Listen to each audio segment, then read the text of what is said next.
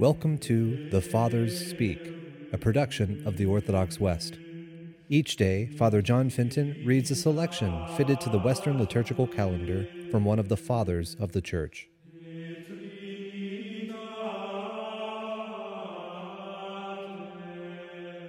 As we this day commemorate St. John, the Apostle and Evangelist, let us listen to a portion of a homily by our Father among the Saints, Augustine. Our message is the word of life. We announce what existed from the beginning, what we have heard, what we have seen with our own eyes, what we have touched with our own hands. Who could touch the Word with his hands unless the Word was made flesh and dwelt among us? Now, this Word, whose flesh was so real that he could be touched by human hands, began to be flesh in the Virgin Mary's womb.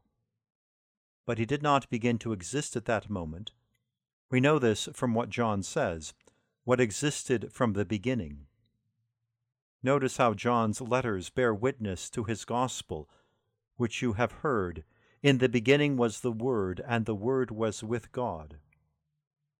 Someone might interpret the phrase, the Word of life, to mean a word about Christ, rather than Christ's body itself, which was touched by human hands. But consider what comes next. And life itself was revealed. Christ, therefore, is himself the Word of life. And how was this life revealed? It existed from the beginning, but was not revealed to men, only to angels, who looked upon it and feasted upon it as their own spiritual bread. But what does the Scripture say?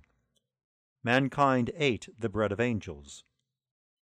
Life itself was therefore revealed in the flesh. In this way, what was visible to the heart alone could become visible also to the eye, and so heal men's hearts. For the Word is visible to the heart alone, while flesh is visible to bodily eyes as well. We already possess the means to see the flesh, but we had no means of seeing the Word. The Word was made flesh so that we could see it, to heal the part of us by which we could see the Word. John continues, And we are witnesses, and we proclaim to you that eternal life which was with the Father and has been revealed among us.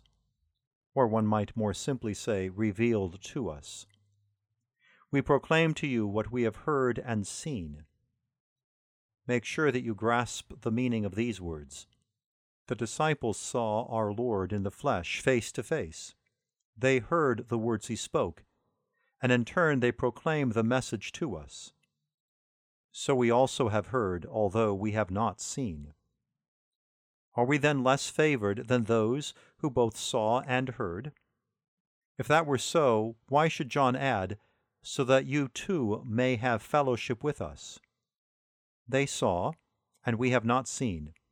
Yet we have fellowship with them, because we and they share the same faith. And our fellowship is with God the Father and Jesus Christ his Son. And we write this to you to make your joy complete, complete in that fellowship, in that love, and in that unity.